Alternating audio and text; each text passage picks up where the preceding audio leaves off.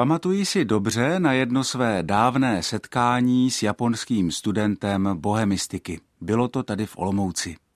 Ten student byl nesmírně pilný a asi po třech letech studia už mluvil krásně česky.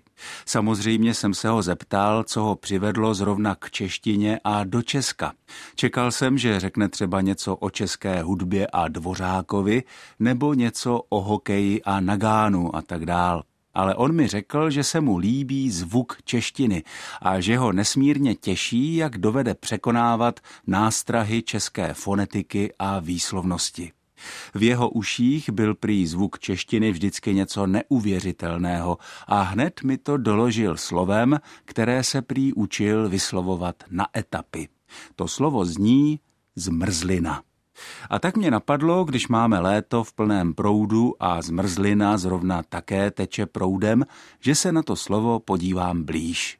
Ono je samozřejmě alespoň na povrchu české a jistě souvisí s přídavným jménem zmrzlý, takže to zrovna žádná záhada není. Ale zaujalo mě, že například takový Karel Havlíček Borovský ve svém časopise Česká včela v roce 1847 o zmrzlině jako věci mluví, ale nepoužívá ještě to naše slovo. Neříká zmrzlina, ale dokonce i v jinak čistě českém textu používá dobový německý výraz prototéž. Říká té sladké ledové dobrotě gefrorenes, tedy přeloženo doslova zmrzlé. Zmrzlina určitě nebyla až do druhé poloviny 19. století nijak zvlášť typickým lidovým pokrmem. Dovedu si představit, že zmrzlina se v českých zemích servírovala spíš v lepších domácnostech a že byla součástí takového toho měšťanského pohodlí a požitkářství. A ve městech a ve všelijakých salónech, kde se ušlechtile konverzovalo, byla i u nás doma spíš Němčina než čeština. Jestliže tedy Havlíček mluví o gefrorenes a nikoli o zmrzlině, je to ohlasem tehdejší konverzační praxe a možná je to i trochu taková ironie, že používá německý ekvivalent slova zmrzlina.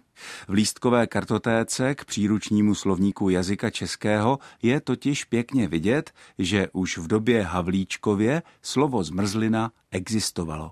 Je například v knížce obrozenského spisovatele Miloty z Dirada Poláka Cesta do Itálie z roku 1821. Mluví se tam právě o zmrzlině v souvislosti s Itálií, která je pravlastí zmrzliny. České slovo zmrzlina je tedy u nás přes 200 let.